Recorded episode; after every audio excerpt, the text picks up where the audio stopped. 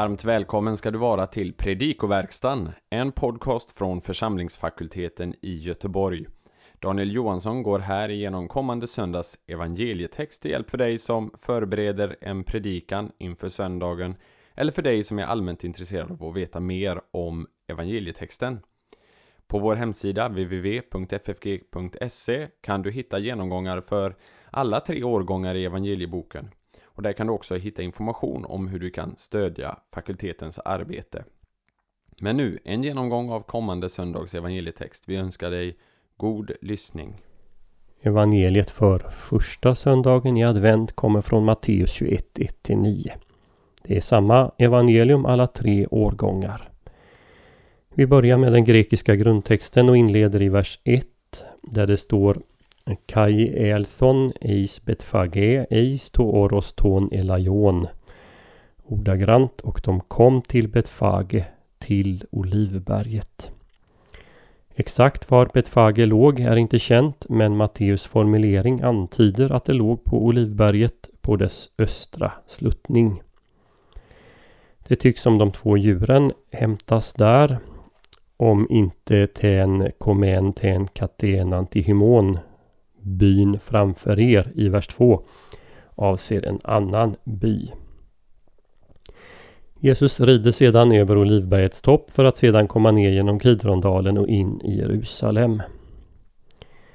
I vers 2 möter vi formuleringen Lyssantes agaget moi. Här har vi ett imperativ som föregås av ett particip och då får participet imperativisk funktion och översätts som ett imperativ. Alltså lös dem och för dem till mig. Instruktionen Jesus ger de två lärjungarna i vers 3 kan ha två betydelse. Ho Kyrios auton chreian echei. Auton kan antingen tas som en bestämning till Kyrios eller som objekt till chreian echei. I det förra fallet betyder satsen deras herre har behov, underförstått av dem. I det senare Herren har behov av dem. I vers 4 är verbet gegonen en perfekt. De flesta menar att perfekten här fungerar som en aurist och därför översätter man detta hände.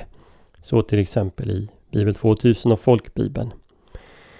En perfekt avser normalt en händelse i dåtid med fortgående betydelse. Det är i detta eh, fall svårt att få fram det på svenska. Detta har hänt är i varje fall lite bättre än det hände.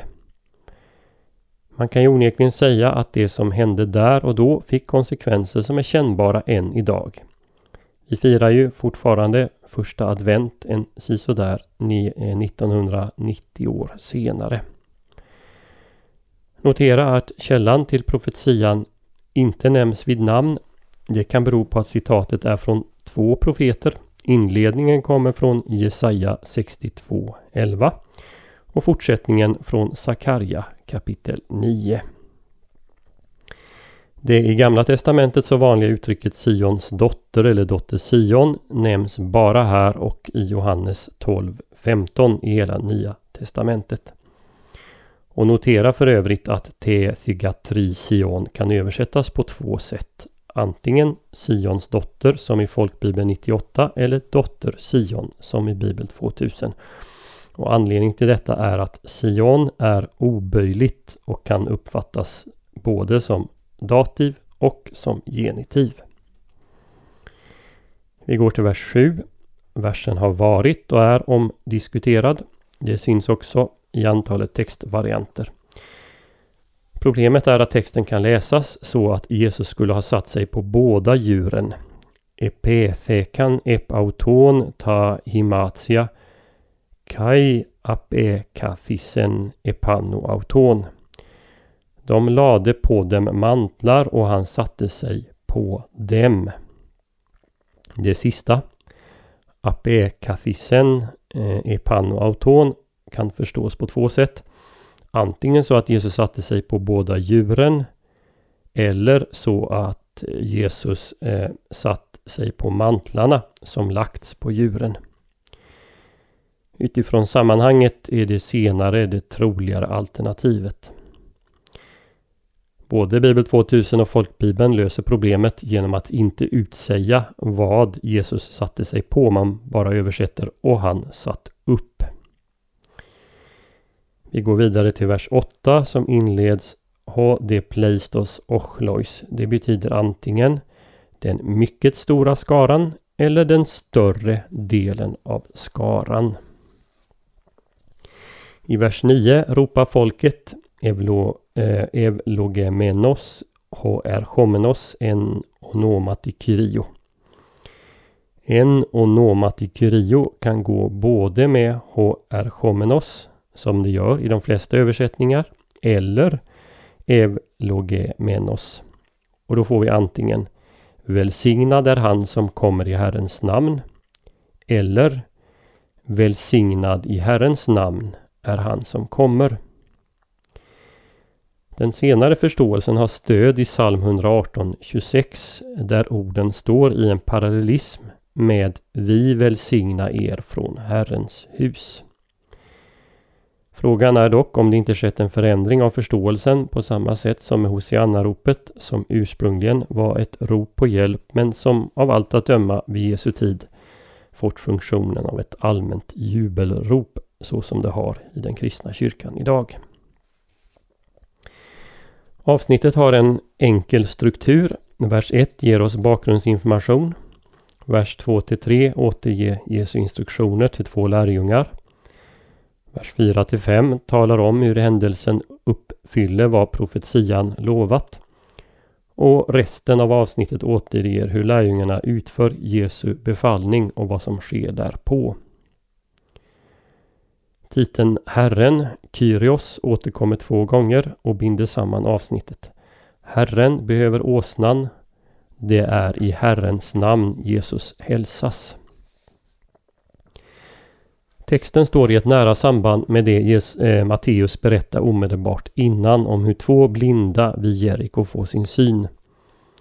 Ett ovanligt stort antal gemensamma ord återfinns i båda berättelserna.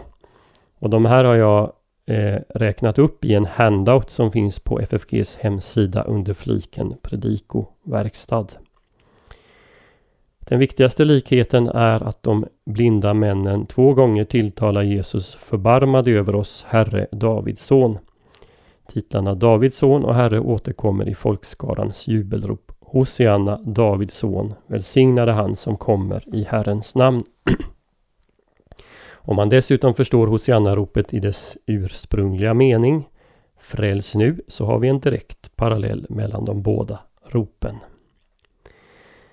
Berättelsen om Jesu intåg i Jerusalem drar samman en lång rad teman läsaren stött på tidigare i evangeliet. Vi noterar först den i Matteus återkommande tematiken hur Jesus uppfyller det som står skrivet. För det andra når Jesus nu Jerusalem, något han har förutsagt flera gånger med början i kapitel 16, eh, vers 21.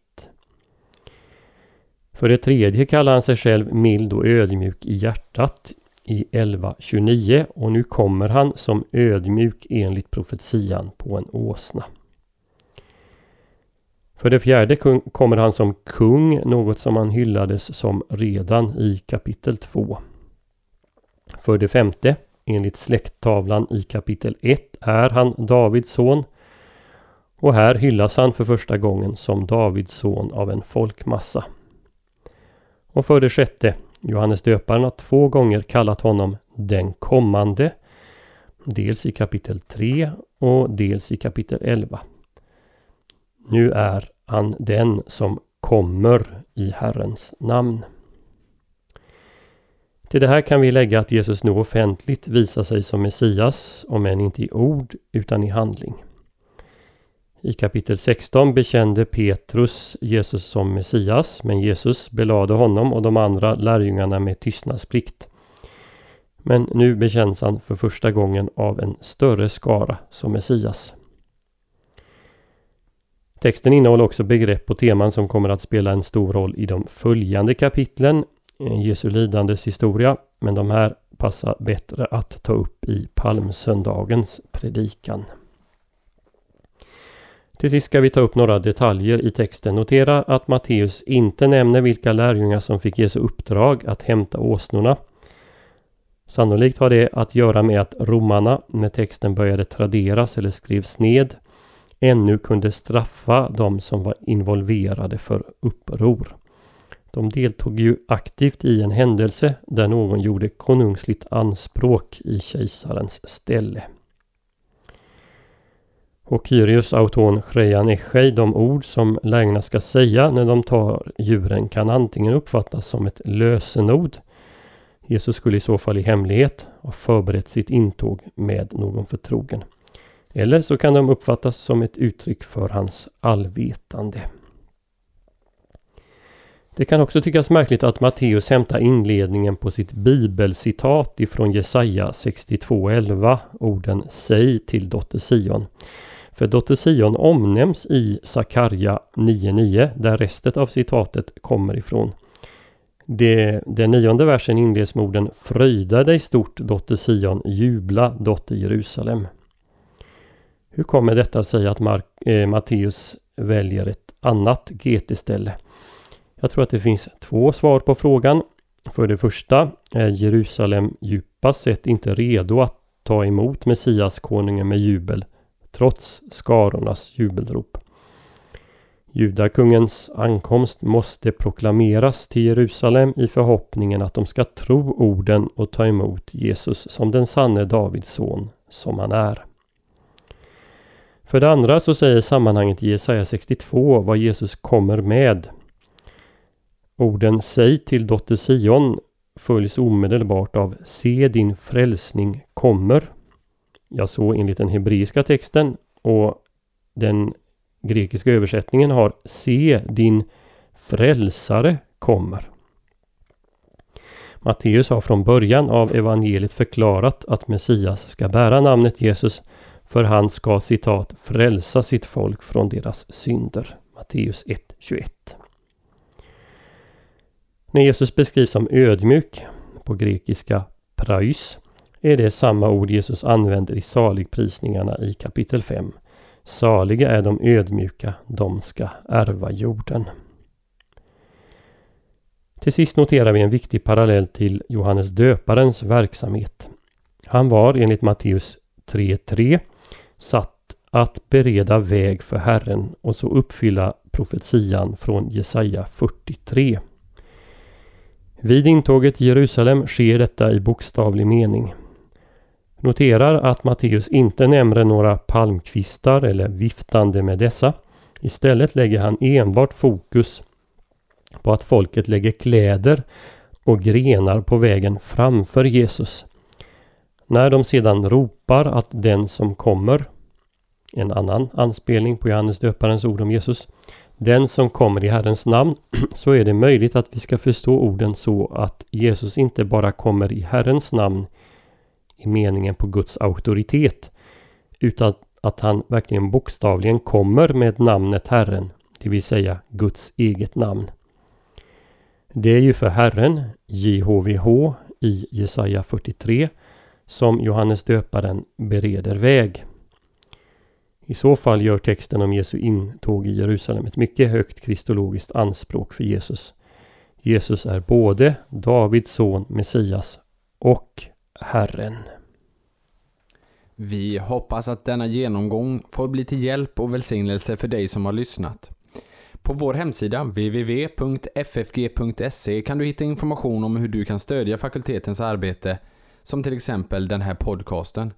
Ett sätt att stödja är att skänka en gåva genom Swish. Församlingsfakultetens Swish-nummer är 123 100 84 57.